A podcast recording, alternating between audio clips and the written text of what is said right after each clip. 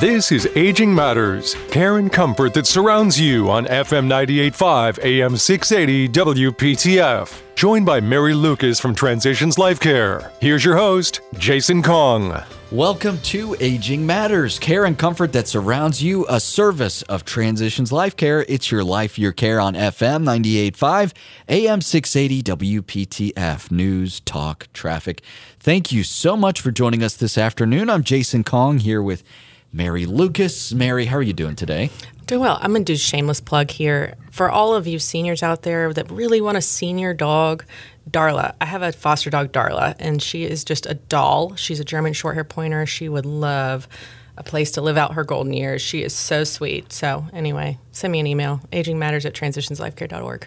Aging Matters at transitionslifecare.org hook up with Darla, make a, a, match made in heaven. Let's see that oh, happen. She's so sweet. I really want her to find somewhere great.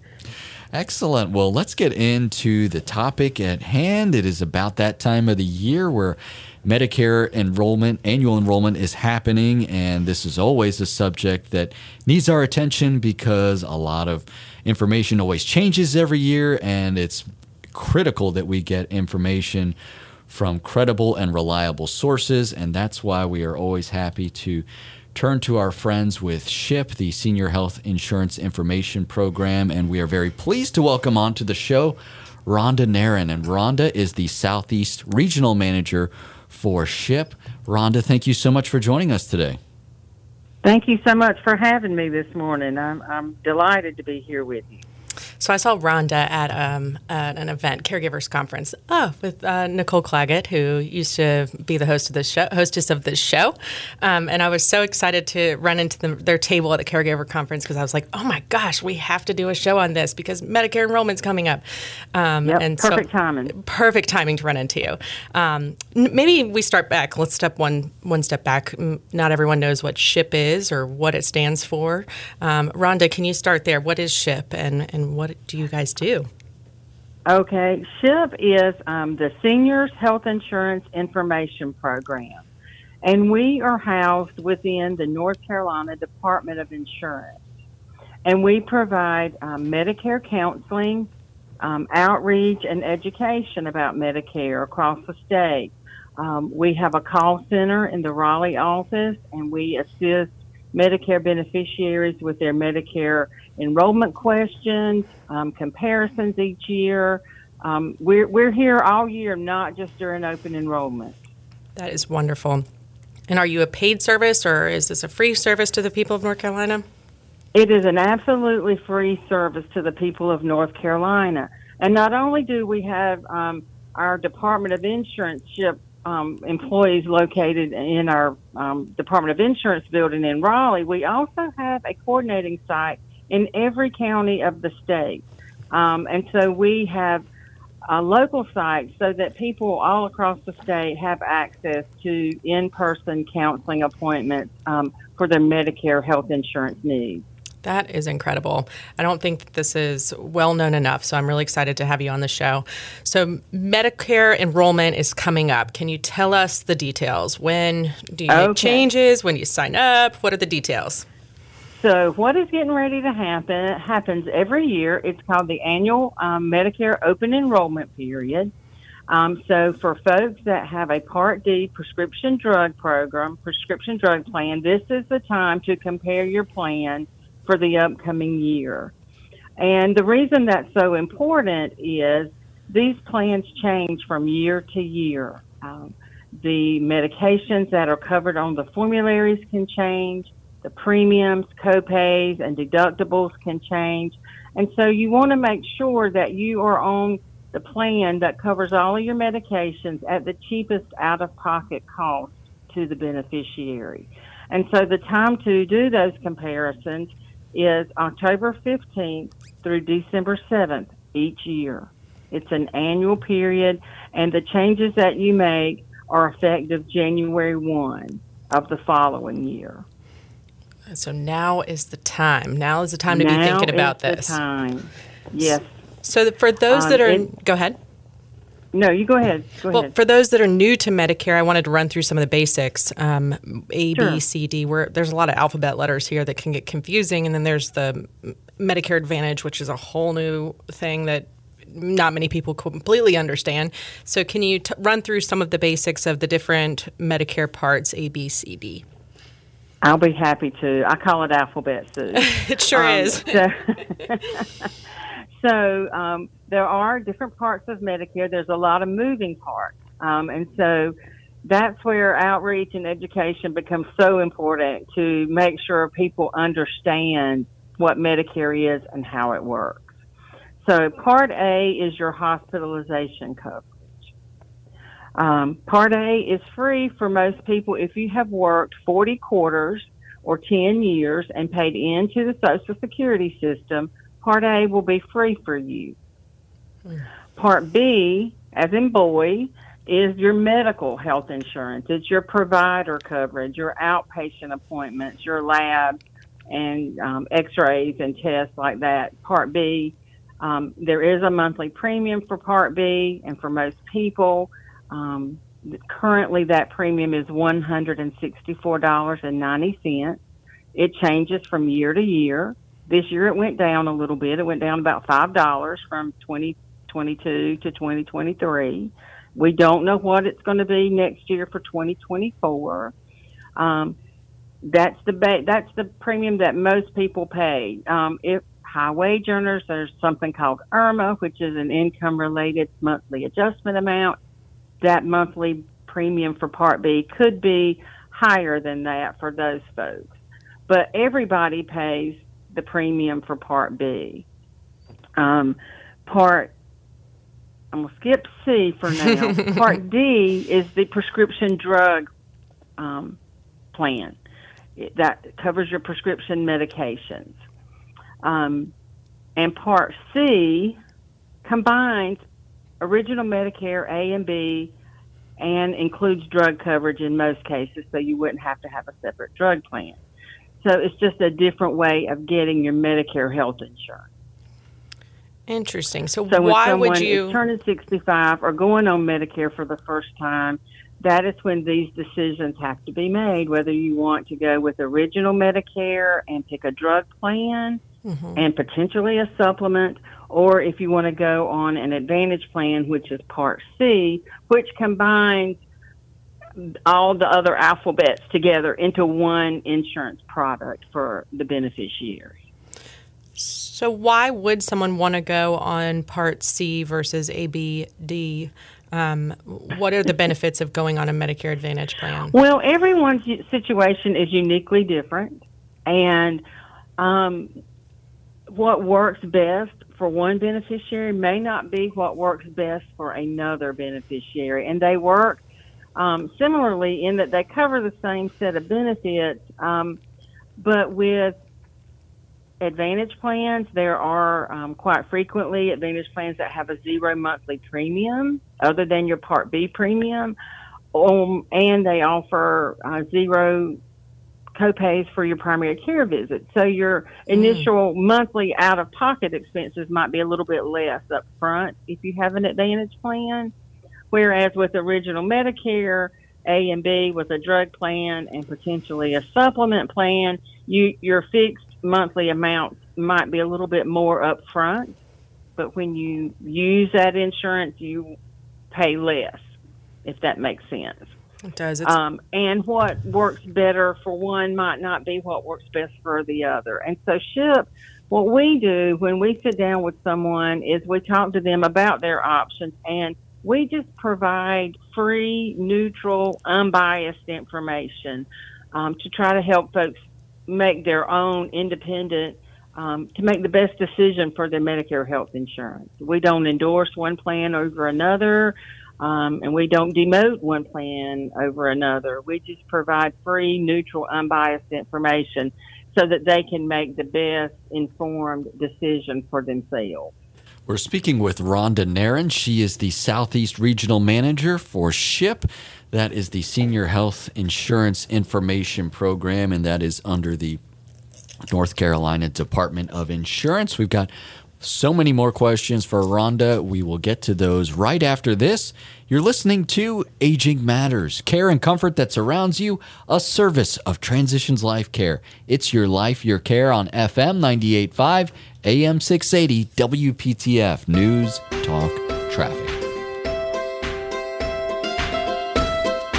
This is Aging Matters, care and comfort that surrounds you on FM 98.5 AM 680 WPTF with your hosts, Mary Lucas and Jason Kong.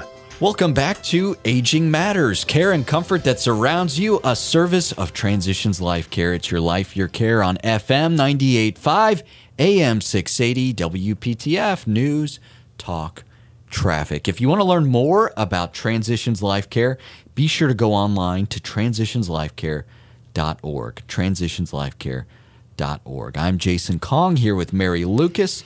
Our guest on the line is Rhonda Narron. Rhonda is the Southeast Regional Manager for SHIIP, the Senior Health Insurance Information Program, and that's under the North Carolina Department of Insurance. And they are able to assist those who need assistance with choosing the right Medicare plan during open enrollment, which starts October 15th. So that's why it's so timely to have Rhonda on, and we're so grateful for your time today, Rhonda. And I know we've got a few more questions here for you. Absolutely. There, Absolutely. There, uh, there is another program along with SHIIP called Senior Medicare Patrol Program, and I was doing some research for the show, like I always do. I do a little bit of digging, um, and I found this fact on your website, and I was just shocked. Uh, Sixty-eight billion dollars of taxpayer money is lost annually to billing discrepancies, fraud, abuse, and waste in the Medicare program. That is mind blowing to me. Um, so, Isn't it though? Oh gosh, it is. I mean, this is something that is affecting us. What is Medicare fraud? Where is this coming from? Well, um, Medicare fraud happens when someone knowingly deceives Medicare to receive payment when they shouldn't, or receive a higher payment than they should. Um, so it happens more frequently, uh, you know, than than we realize. Apparently, mm-hmm. sixty-eight billion dollars annually is what's estimated um, that it costs um, here in the United States, and that you're right. That is a very mind-blowing number. Mm-hmm. Um, that is shocking when you say it out loud. Mm-hmm. And we also hear Medicare abuse. What is the difference between fraud and abuse and, a, and maybe some examples of each? Well, it really boils down to intent. Mm-hmm. Fraud is an intentional deception or misrepresentation of services that the individual knows is false and could result in, you know, unauthorized reimbursement from Medicare to a practice or facility. Um, abuse um, is practices that might be inconsistent with sound medical business or fiscal practice. Um, both activities have the same effect. Um, when it, you know, it's Medicare dollars that are being spent fraudulently um, that take valuable resources from Medicare trust funds, you know, that we've mm-hmm. paid into, and, and we want it to be there for years and years to come. But at $68 billion a year in, in fraud, um, you know, I, we worry that it's not going to be there as long as we need it to be there. Mm-hmm. Um, abuse is considered really a lesser offense. Um, let me think of an example. Okay, fraud would be like a doctor or a practice soliciting new patients by offering waived co-payments and then billing Medicare mm. for those for that. Um, billing for services that weren't furnished, like if someone is a no-show but they still bill um, as encoded as that person was seen in the office that day, or falsifying medical necessity for procedures to justify payment. Mm. So that's some examples of fraud. Abuse, um, some examples of that would be like questionable billing practices mm-hmm. and patterns. Um, overuse of healthcare services like scheduling patients for multiple visits to receive a higher reimbursement mm-hmm. or billing services at different rates to different carriers. That's very Those would be some examples of abuse. That's very um, and there are some ways that Medicare beneficiaries can protect themselves from Medicare fraud. Um, we always tell folks to treat their Medicare number, Medicare card, um, like a credit card number, and not to give them out to anybody that they have not initiated contact with. You know, if they get a phone call from someone saying, "Hey, you share your Medicare number with me, we can get you this, you know, free brace or, you know, free service. If you've not initiated contact with someone, don't give your Medicare number to them. Mm-hmm. Um, and to remember, Medicare doesn't call or visit to sell you anything. If you get a call um, from someone saying they're with Medicare, um, they're not. So don't give them your Medicare information. And to keep up with, to keep a record of your visits to the to your physicians and to your providers, and to check your Medicare summary notices. Um, you know, they they are published every three months, much like an EOB for health insurance practice. When you're on Medicare, they're called Medicare summary notices, and it's a summary of what Medicare has been billed and has paid on your behalf. Um, and so sometimes you can catch a, a coding error. We're all human; we make mistakes sometimes. Some things can be a coding error, but if something pops up on your Medicare summary notice that is for a service you didn't receive or a provider that you did not um, see on a certain date, um, then if you contact us, the Senior Medicare Patrol is housed within the SHIIP division at the Department of Insurance. It's looking a little wonky and you don't believe it's a service that was provided to you, then give our office a call and let us help figure that out. And we can get the ball rolling on getting that looked at for you. That is awesome. So there are a lot of different tools and services that SHIIP uh, provides that we've talked about and that we've not talked about. There's some tools on your website that not everyone may know about. So talk to us through some of the services that you provide, why someone would come to you all, and how they contact you. Well, our website is a really great resource for people that are looking for um, information about Medicare. We've worked really hard to update that website over the past few years and make it meaningful for consumers um, that are using it. So there is some tools on there for um, comparing supplement plans. You can go on there and um, find resources for your local county sites. Um, like I said, we have a site in a coordinating site in every county. Um, if you click on the um, the the block that says "How do I contact SHIIP," has our toll free number there. And I would be remiss not to give it out now. Our toll free number is 855 408 1212. Um, and you will get to speak to a live person in our call center. Um, if you um, follow the prompts and I think it's select two for Medicare. You're going to get someone in our call center that will be delighted to assist you. You can, um, they can tell you where your local site is. They can give you information about your local site, phone number, contact information. And you can also find that on our SHIIP website under How Do I Contact SHIIP. There is a search feature to search for your local county site. And you can also search for SHIIP in another state. There is a SHIIP, a senior health insurance program in every state as well. So if you have family members that live somewhere else that might need the services of SHIIP, um, there's one in each state. It's not called SHIIP in every state, but there is a program in every state. Rhonda, for those of us who uh, need some assistance and who do call that one that phone number 855 408 1212. Is there anything helpful for you for us to have prepared ahead of time to maybe ask questions or help get the ball rolling quickly? Yes, like if you have specific questions, maybe jot them down so that you, you know, can make sure you ask everything and get all your concerns addressed. If you are calling during open enrollment for um, to do a comparison of your drug plan or your advantage plan, um, have your Medicare number handy. We'll need some information off of your Medicare card. Um, and have a list of your medications. We will need to make sure we have an updated list of your prescription medications that you're taking. And if you have any other type of insurance, that would be important to know so as well. Um, we see clients, we, we can do in person appointments. If you want a face to face appointment during open enrollment, we can do phone counseling appointments and we can also do virtual appointments as well. So we have a, a couple of different options for you if you do need an appointment during open enrollment.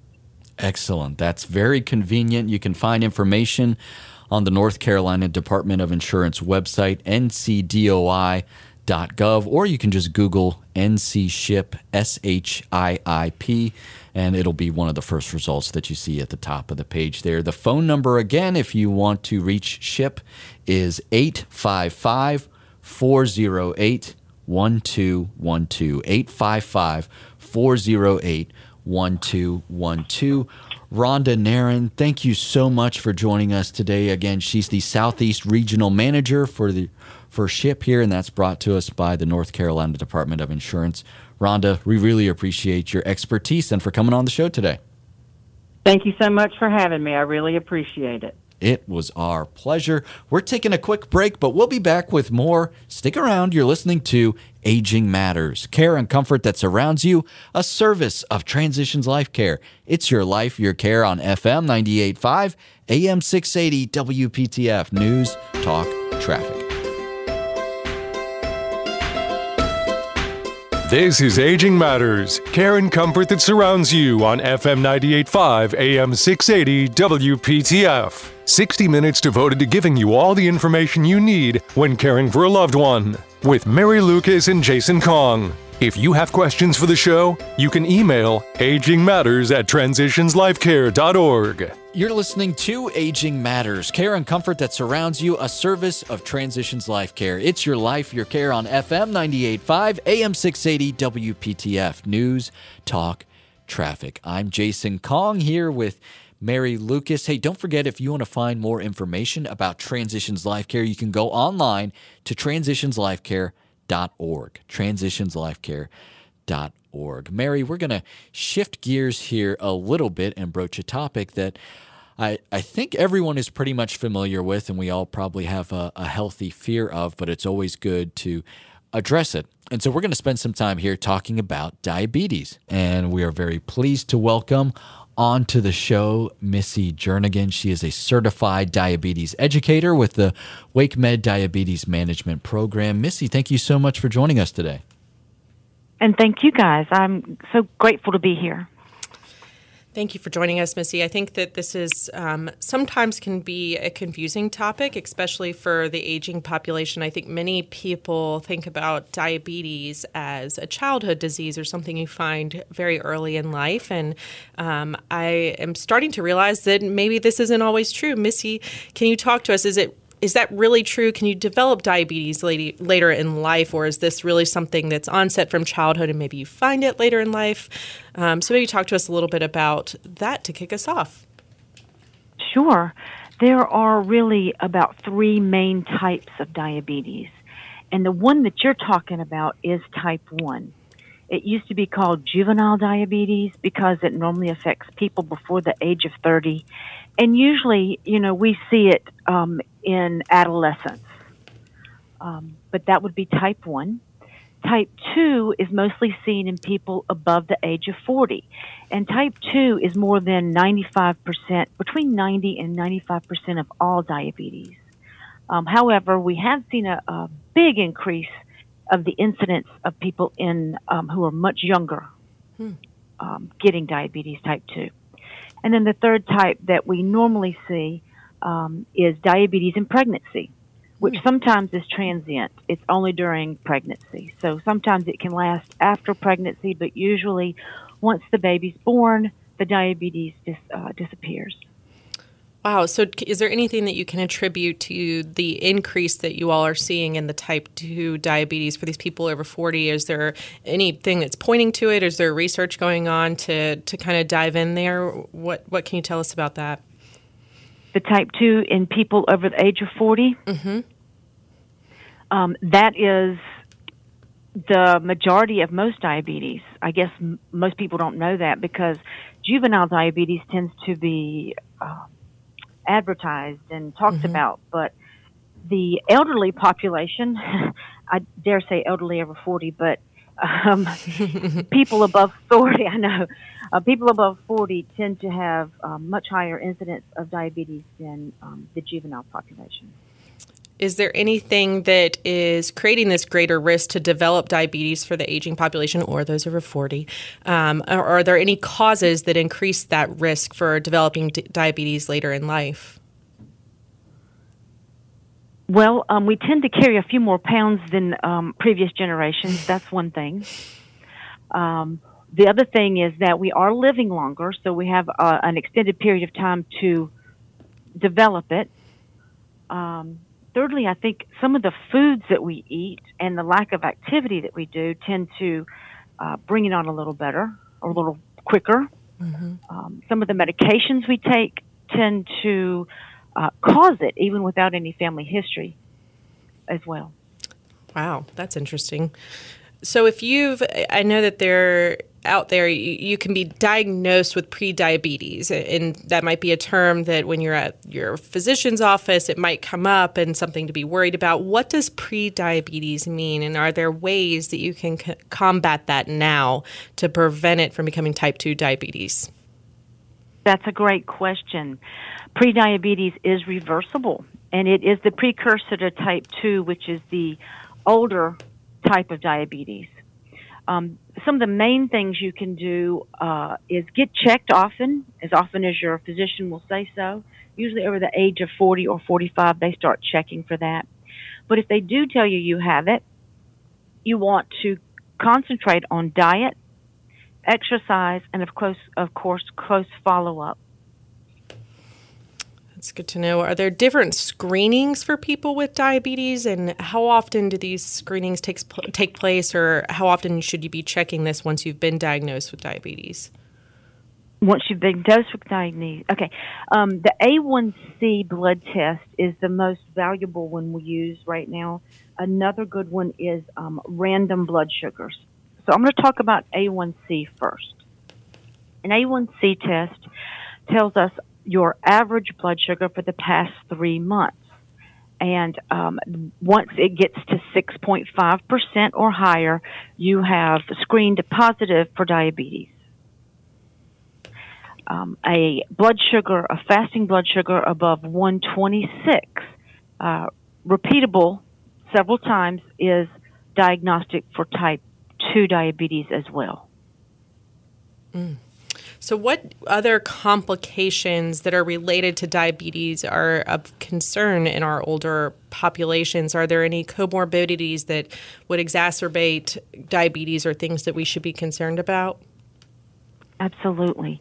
So, we know that um, hypertension or high blood pressure uh, definitely, in combination with diabetes, tend to be um, a pretty serious thing. But some of the complications we're going to see for uncontrolled diabetes um, tend to be blindness, uh, amputations, heart disease, kidney failure leading to, to dialysis, and even stroke. Yeah, that's some scary stuff. Missy, you know, for those who maybe aren't taking diabetes as, as seriously as they should, uh, I mean, you've gone over some complications there, but uh, on a daily basis, how does diabetes, having diabetes impact your life and what are, you know, how, how does, how does it, you know, uh, create a life for you that's uh, maybe not as convenient as it was pre-diabetes? Convenience is a good, good word to use it's not as convenient as um, somebody who doesn't have diabetes. You do need to check your blood sugars as often as your physician asks. Uh, and the goal, of course, is to keep the blood sugars, blood sugars controlled because that's what leads to the complications. Um, we do now have something called a continuous glucose monitor that you can wear on your arm so that you do not have to poke your fingers three or four times a day. And it measures your blood sugar as often as every five minutes so that um, it can be reported on your smartphone or a pager sized device called a reader. And so that you can, at any minute during the day, um, see what your blood sugar is. Some of these CGMs or continuous glucose monitors um, also have alarms that will let you know if your blood sugar is going too high or going too low. And I will admit, I wore one for a while just to see what it was like so I could teach better about it and it was absolutely life changing. How would you recognize signs of someone with low blood glucose uh, with uh, cognitive impairment or Alzheimer's that may have other cognitive issues or make it a little bit harder to catch? And that is exactly where I would use a, a CGM. Um, with Alzheimer's, you know, there's already the cognitive issues. So sometimes um, you may see um, a little more confusion, different than what you normally see in an Alzheimer's patient. Uh, you may see tiredness, um, either low or high blood sugars. So I, if I had somebody that um, had Alzheimer's or another cognitive issue, I would love to get a prescription for a CGM so that the caretaker could know what was going on without having to guess. We are speaking with Missy Jernigan, and Missy is a certified diabetes educator with the WakeMed Diabetes Management Program. And we've got so many more questions related to diabetes for her, and we're looking forward to her expertise in that regard. And we hope you are too. So stick around, don't go anywhere. We'll be right back after this. You're listening to Aging Matters, care and comfort that surrounds you, a service of Transitions Life Care. It's your life, your care on FM 98.5, AM 680, WPTF News Talk traffic. This is Aging Matters, care and comfort that surrounds you on FM 98.5 AM 680 WPTF. Joined by Mary Lucas from Transitions Life Care. Here's your host, Jason Kong.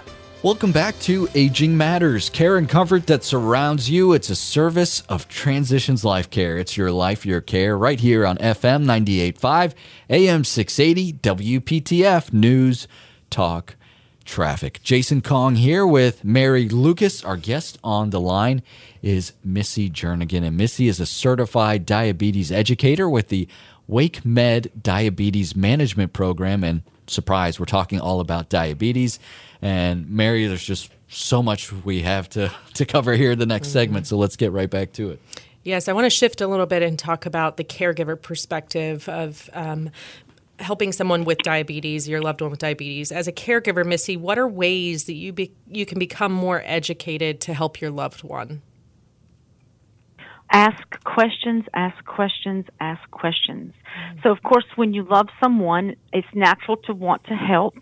So, one of the first things you can do is make sure that you understand the medications that they're taking, how to give them, when to give them, and the side effects. That's a good. That's a very good tip. I think that for many people who have diabetes, it's it's hard um, to you know it's a very constant thing that you're paying attention to, watching. You know, you're very aware of what you're eating, your medication, um, and the management of your disease. How do you avoid, as a caregiver, being the diabetes police um, and and really driving your loved one crazy trying to also manage it as a caregiver and kind of being on top of it. Are there tips that you have for caregivers to avoid being this diabetes filling this diabetes police role? Yes i do have a couple of ideas. Um, you know we just want to help as the diabetes police people our caregivers. Um, but it can also cause strife in the relationship um, and that's not always good the one thing I would like to always ask is that we make the individual as um, self helping as uh, as much as they can be. Um, if there's even one little thing that that person can do for themselves, teach them how to do it so that they're involved in their own care. Um, ask them if they want chicken or beef. Ask them if they'd like uh, green beans or broccoli. Um, that kind of thing. So make sure that they um, have a role in their own care, um, know how to do as much as they know how, and then try your best not to truly be a police officer, but a guide. That's great advice. And uh, Missy, we love what you do, but uh, as much as we love what you do, I, I, think we'd all like for our family members not to have to go visit you. So, what are some tips that you have for uh, those who, uh, you know, could be uh, high risk for diabetes? What lifestyle changes could we be making to make sure, or at least prevent seeing you as much as possible? um, consistency. Um, try to always make sure you get enough water in, as long as your physician says you're allowed to. Uh, try to limit your starchy foods. Now, a lot of people think sugar is the only thing that causes high blood sugars, but it's any kind of starchy food, such as bread, potatoes, rice, pasta, and believe it or not, even fruit. So a lot of people think because it's a natural sugar that it doesn't cause your blood sugars to go up. Uh, make sure that you're eating fresh foods, fresh foods instead of canned, and the second best would be frozen after fresh. Gotcha. That's good advice. And, you know, little changes like that can really go a long way. Mm-hmm. You know, something that I've heard and talking with patients before, or my grandmother even mentioned it, um, back in the day, but um, shoes are so important for um, those with diabetes. I think that maybe diabetes patients might be more likely to have infections from um, and feet. I know Missy you mentioned it earlier in the show, or something that's um, it's very important to keep an eye on as a caregiver for those with diabetes. Can you talk to us a little bit about the daily grooming? Why it's so important for someone with diabetes to, or a caregiver to kind of have a close eye on these things and um, and diabetic shoes. They're, those are a thing, aren't they? They really are. And you don't want to necessarily pick out your own shoes when you have diabetes, especially if you've had, if you've had diabetes for at least 10 to 15 years, because some of the sensation on your feet do decrease if your blood sugars haven't been really great. Mm. So you want to have somebody size the shoes for you because if you can't feel a blister that your shoes may be too tight causing it, then you will end up with um, an ulcer or so. You don't want to walk around barefooted, even in your own house. And if a blister or a sore develops, please don't do your own surgery. That's very helpful. Yeah, that's good advice. Uh, Missy, you know, we've introduced you as the, a certified diabetes educator with the WakeMed Diabetes Management Program. Can you tell us a little bit about the WakeMed Diabetes Management Program, how that works, and who's uh, eligible to use this service? Absolutely. Um, anybody is eligible. We do have um, inpatient uh, services for the patients that come to WakeMed. Um, Cary, North and Raleigh campuses. Um, we have outpatient services that are fed through primary care physicians and also the inpatients that come to Wake Med. We have a diabetes support group as well, and this is a virtual thing.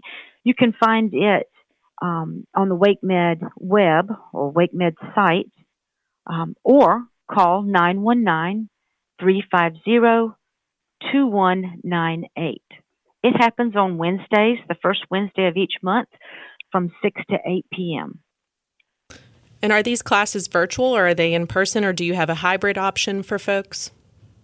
We have both right now. We have virtual and we have uh, in person this is such a great resource. I've learned so much today, and we really appreciate Missy. i am I'm I'm literally looking at my water bottle right now. I need to prevent this in the future. I've also um, took the dogs for a walk this morning, so I, I need to get a get a little bit ahead of this. Um, watching my food intake, the Italian food has been uh, heavy lately, um, so I need to just be a little bit careful. I think especially with um, COVID, we've seen, you know, eh, people have gotten a little bit loose on maybe their eating habits, and um, I'm I'm sure that we all should be a little more uh, aware of what we're doing to prevent uh, type two diabetes in the future.